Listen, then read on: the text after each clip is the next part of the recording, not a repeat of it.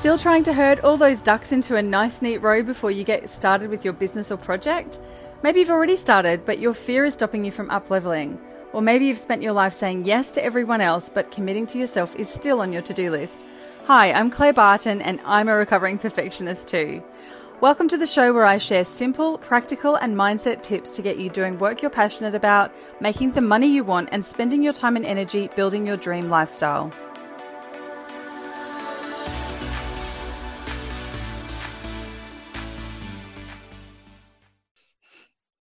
Hello, recovering perfectionists. It's Claire here, and I'm joined by the lovely Lisa Kniebe. Good morning, Lisa. Good morning, Claire. Lovely to meet you. Um, so, Lisa is a copy coach and copywriting launch specialist, which absolutely floats my boat and ticks all my buttons because I love all the things around copywriting and I love all the things around launch. So, I can't wait for us to have a bit of a chat about you and what you do, and also some of your amazing adventures, which caught my eye on social media, and hence why we've connected. I can't wait to fill you in and um, talk, yeah, adventure, copy, and launching. All the amazing things. So, Lisa, can you give us a bit of a rundown about who you are and what you do and what your biz journeys looks like thus far and all the other things? Tell us about you as a recovering perfectionist as well.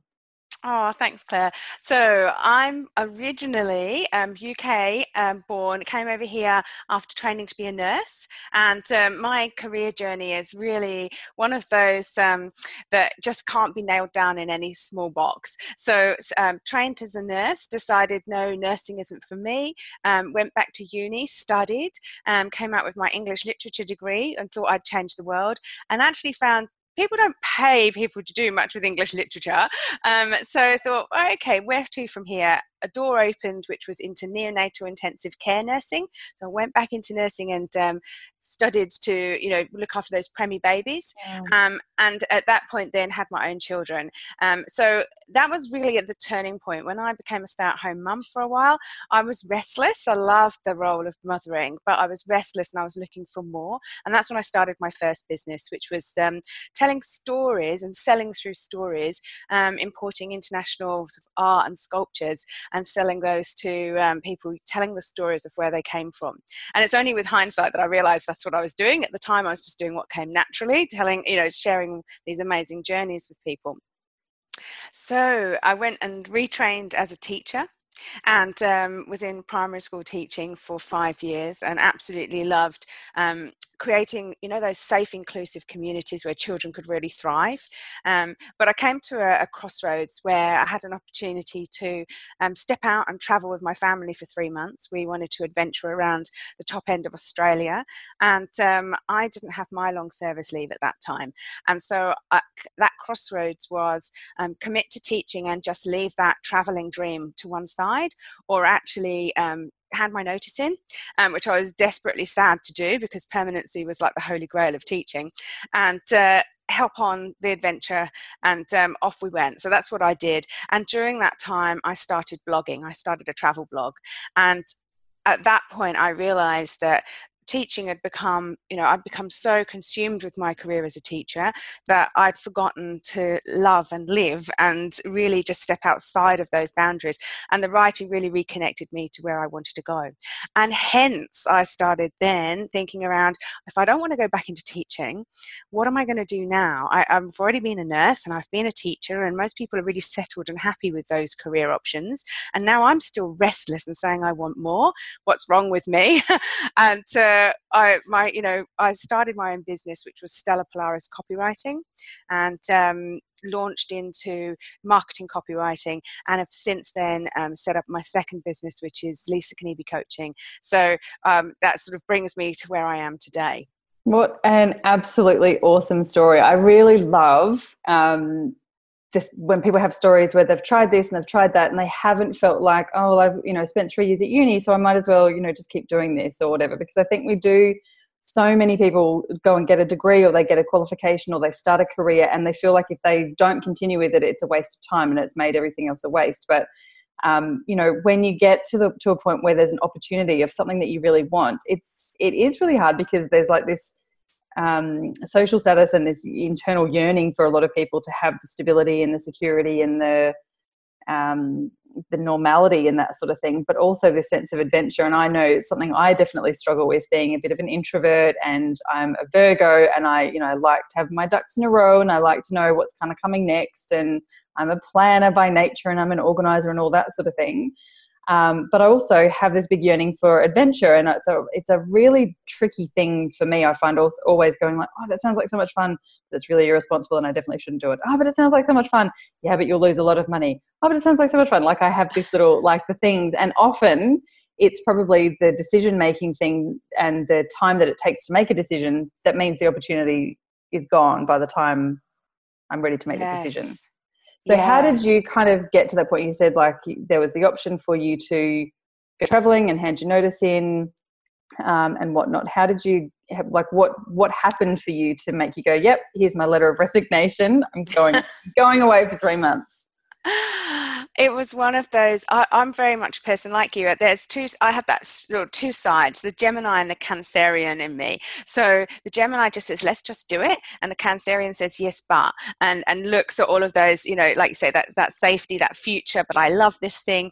But um this time gemini won out and it was just a case of it really was simply a case of saying um my fam this is the only time we as a family could leave and up sticks and go take a term out of school. Um, the kids i had one um, son in year six and one in year eight and i just felt like as soon as we moved into that next year because the, the school said if you wait a year we can give you this unpaid leave. And it, it really is one of those sliding doors moments because had i waited a year i look back and i think would i still be in teaching now? You know where would i be now? But um, I, I, there was no waiting. It was now is the time the only time and um, it was that commitment to you know what's the the love of your life is the family and it's a case of what can i do with them? What what how will this change our lives at home? And how will che- teaching versus you know continuing with a career that was um, you know that stable option.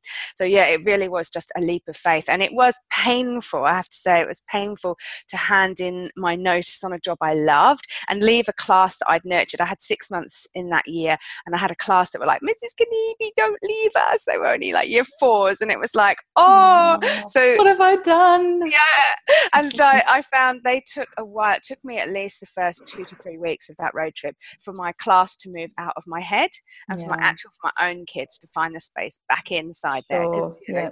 you really absorb everyone else's needs. So oh, absolutely, I've got goosebumps all over because I can totally, I totally feel that when you, um, you know, something. If, I think as well when you love the job that you're doing and you're not leaving because you don't get along with your boss or because you don't like the work anymore or whatever it it's it's a bittersweet, isn't it? Because it's a beautiful mm. thing to be able to leave somewhere not on bad terms, but also getting away from it and realizing how um, you said before how involved you were with your career and how much that mm. actually becomes all the things that you kind of think about and worry about and whatnot. So yeah, yeah that's really awesome. Absolutely. And so what happened for you while you were on this three month thing? It was obviously not your very first adventure. You sound like you've had a very adventurous life leading up to that as well. But what you know once you'd made that commitment and you started doing the the travel and that sort of thing what what happened you know from that for you? Yeah.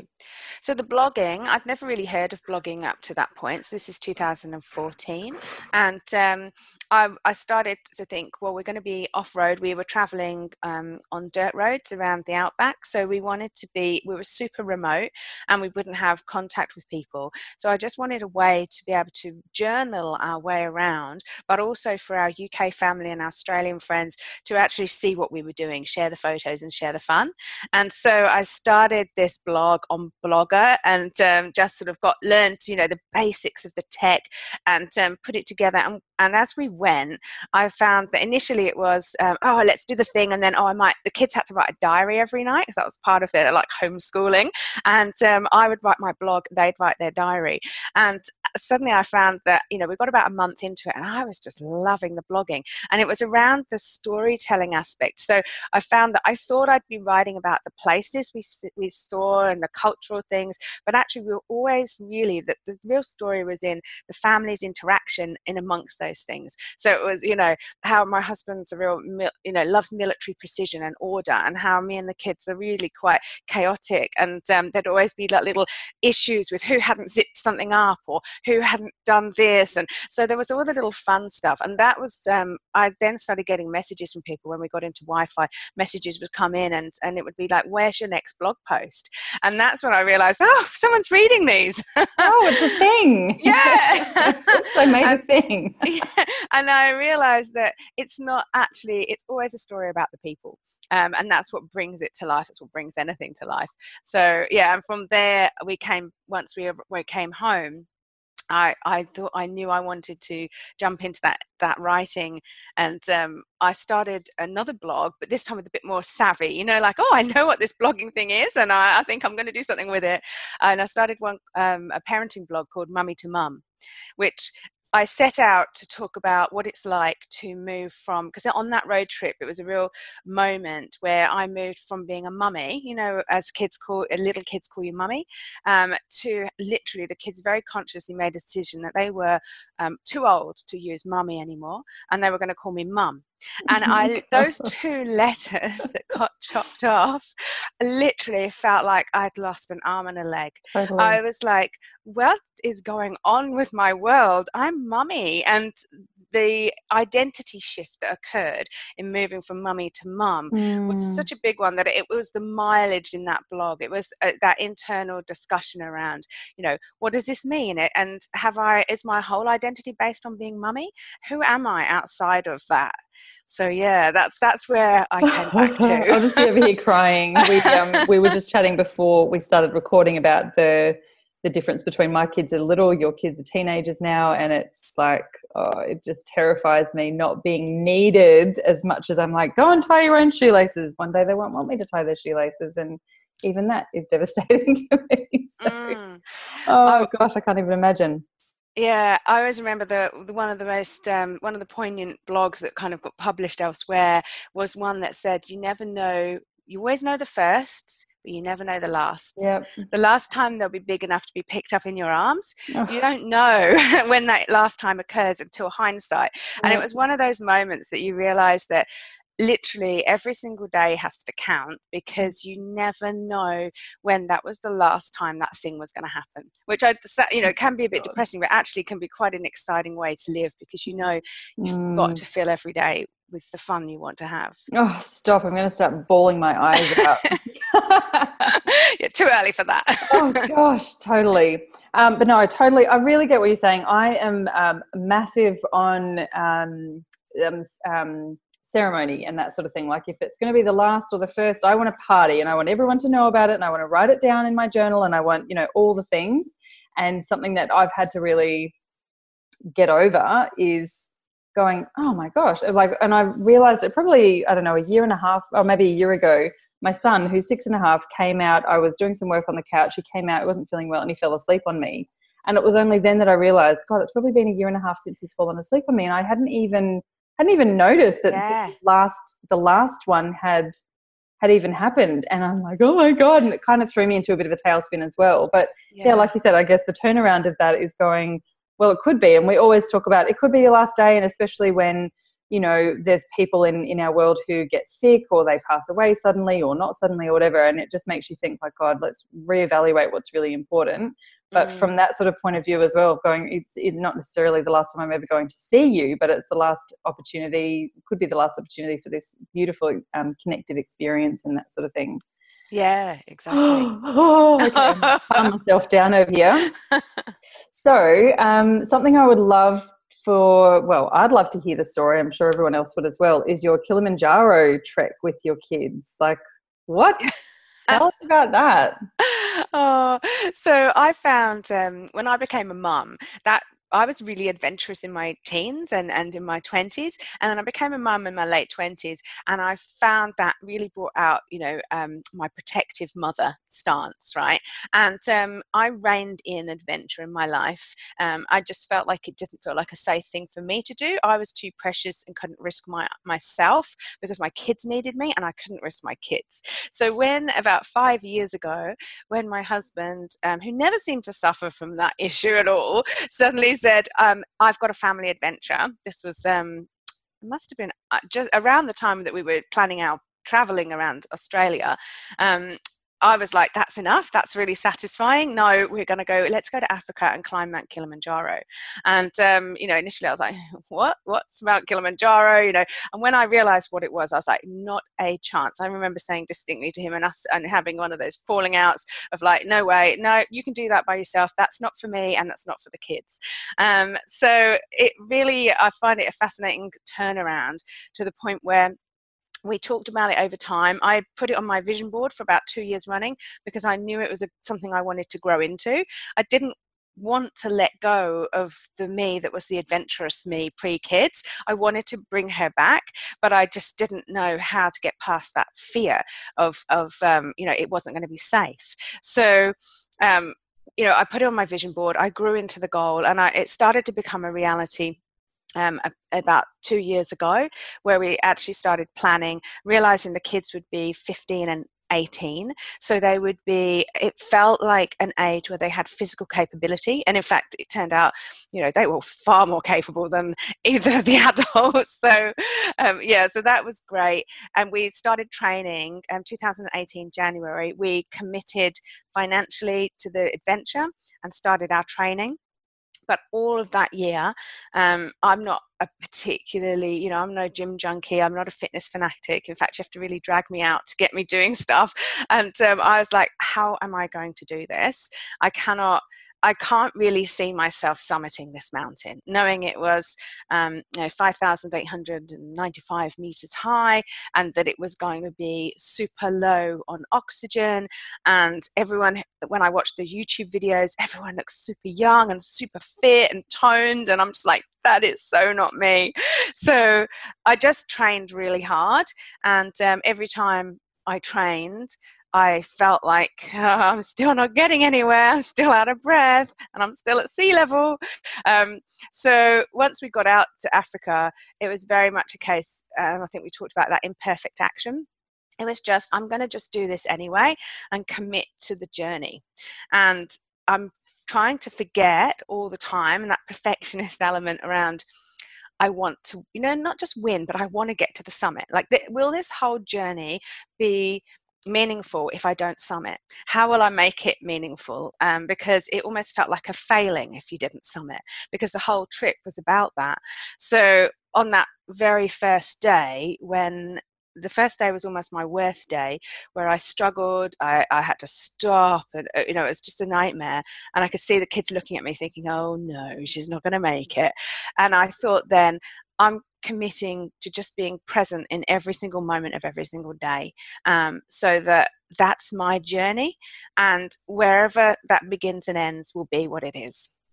Um, oh, oh that is everything that you've just said then about not being a gym junkie and like dragging you out and all that sort of thing is really t- totally me exactly and i feel like I was also very adventurous and like lots of fun and the you know one who was kind of leading the way of doing all the fun stuff. And same thing when I became a mum I was I just got really scared about stuff. And I was really scared about something happening to me and not being there for the kids and all something happening to kids and blah blah blah all that sort of thing.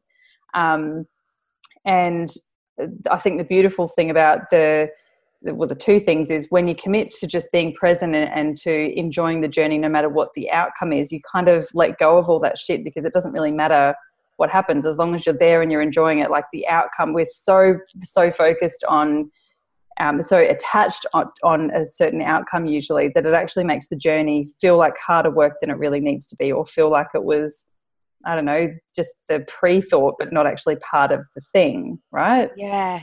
Um, and if you you know all of the things that you've just said about committing to being present and committing to just you know, like opening up and and seeing what happens and that sort of thing being there for the kids and whatnot if you apply that just to Monday to Friday slash Saturday and Sunday, like whether you're doing climbing Mount Kilimanjaro or just doing life, it's kind of what it's all about, isn't it?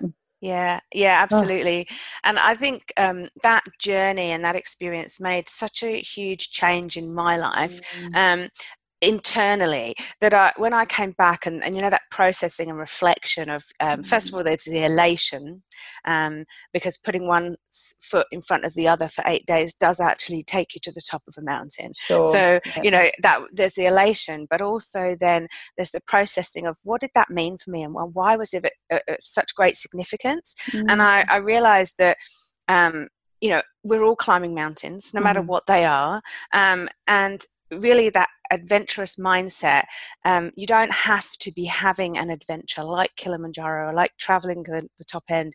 You you actually bring the adventurous mindset to the table every day. Mm, it's in you.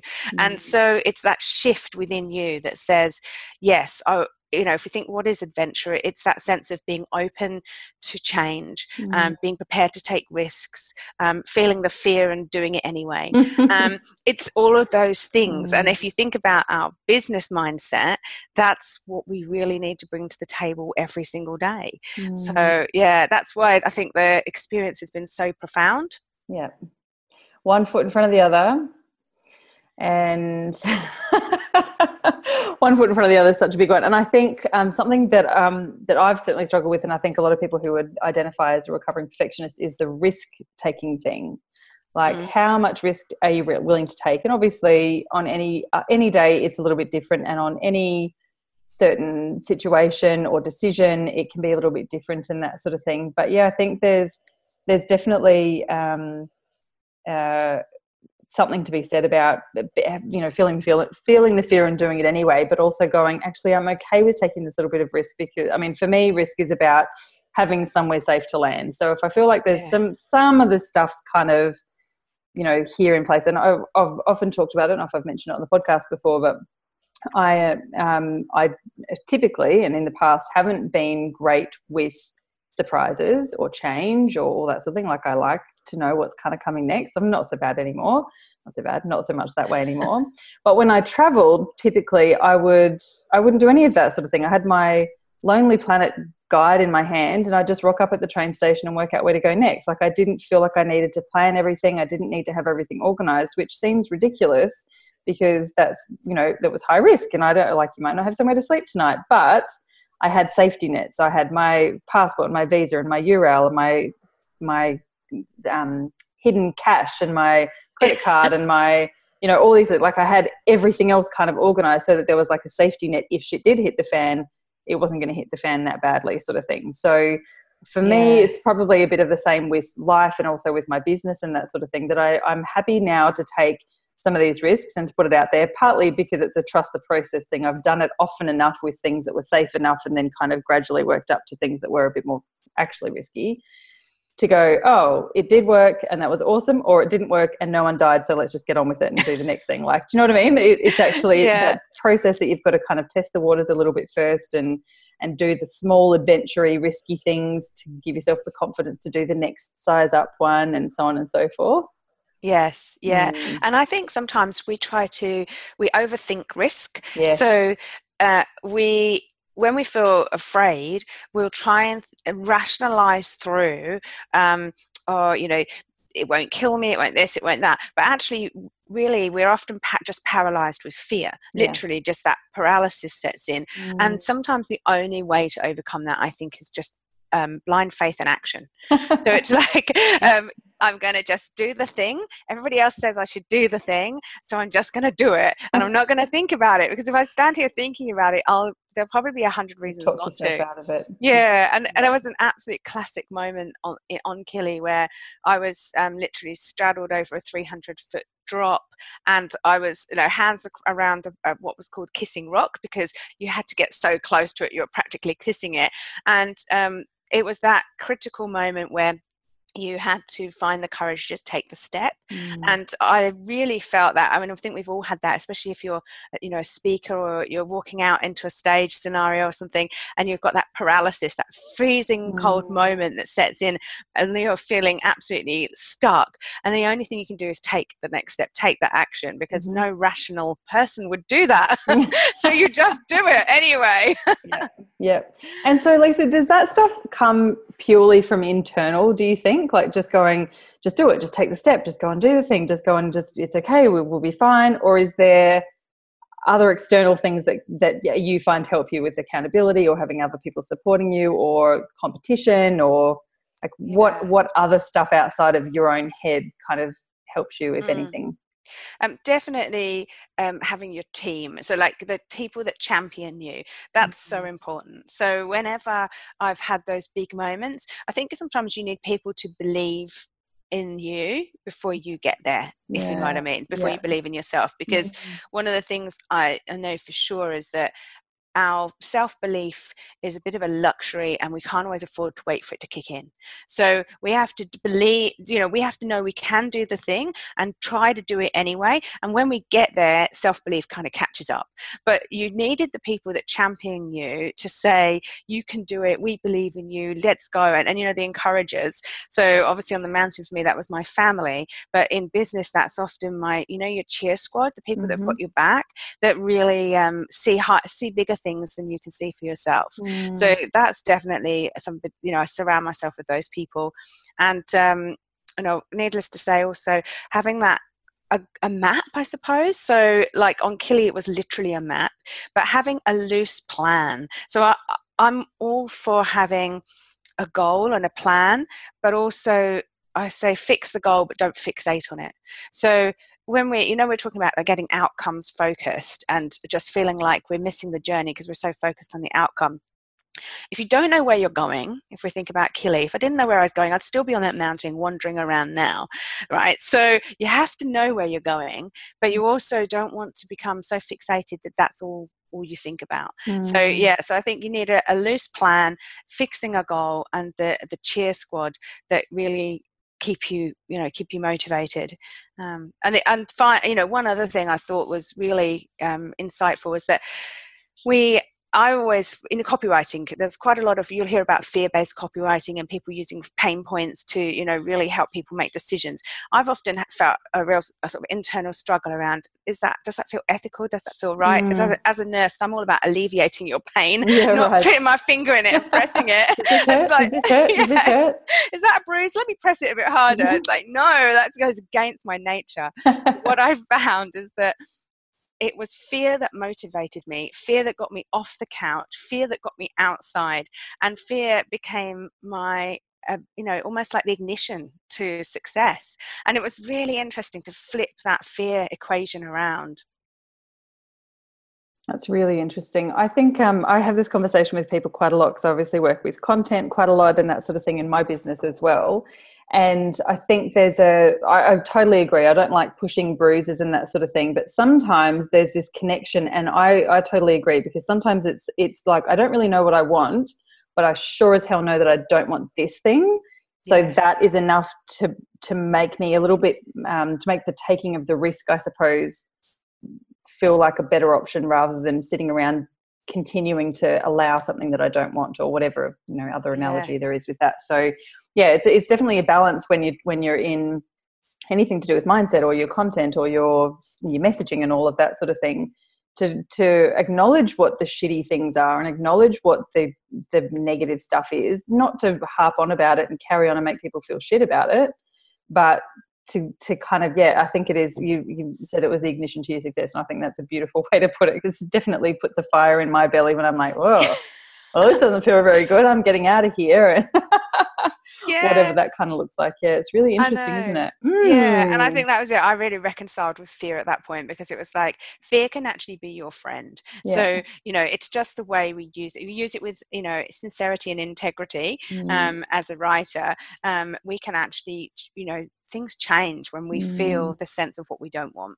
Mm. Oh, absolutely. And when you can recognize and have the courage to go, oh, definitely don't want that. Okay, got to get out. Talk a lot yeah. about values and that sort of thing, and and and it can be very liberating when you actually connect with your values. But the problem is that you can then see all the gaps of where your life isn't aligned to your values, and that is scary as hell because once you see it, you can't unsee it, and once yeah. you see it, you've got to make some changes. And that can be really scary. So, yeah. Yeah. anyway, that's a conversation for another day. Lisa, I have absolutely loved loved this conversation and i'm so so inspired by your amazing story and your courage and your adventuring and your mothering and all of those sort of things. So I'll definitely be staying in touch. And um, how can we how can we stay in touch? How can anyone who's listening um, find you? Oh, all the links and show notes, but obviously, is there yeah. easy place to connect with you? I'm um, pretty active on Facebook. So my Facebook page is Lisa Kniebe Words That Shine. And that's where I tend to hang out and share a lot of my content and, um, you know, have the conversations that I love to have. So that would be a really great place to um, make contact. Yay. Oh, thanks so much, awesome. Claire. It's been an awesome oh, conversation. Oh, it really has. I could talk to you for hours and hours, and I'm sure we'll connect again at some point in the future. awesome. All right, lovely. Awesome to chat with you. And I will, yeah, see you on the flip side. Thanks for coming on The Recovering Perfectionist. Thank you. See ya. See ya.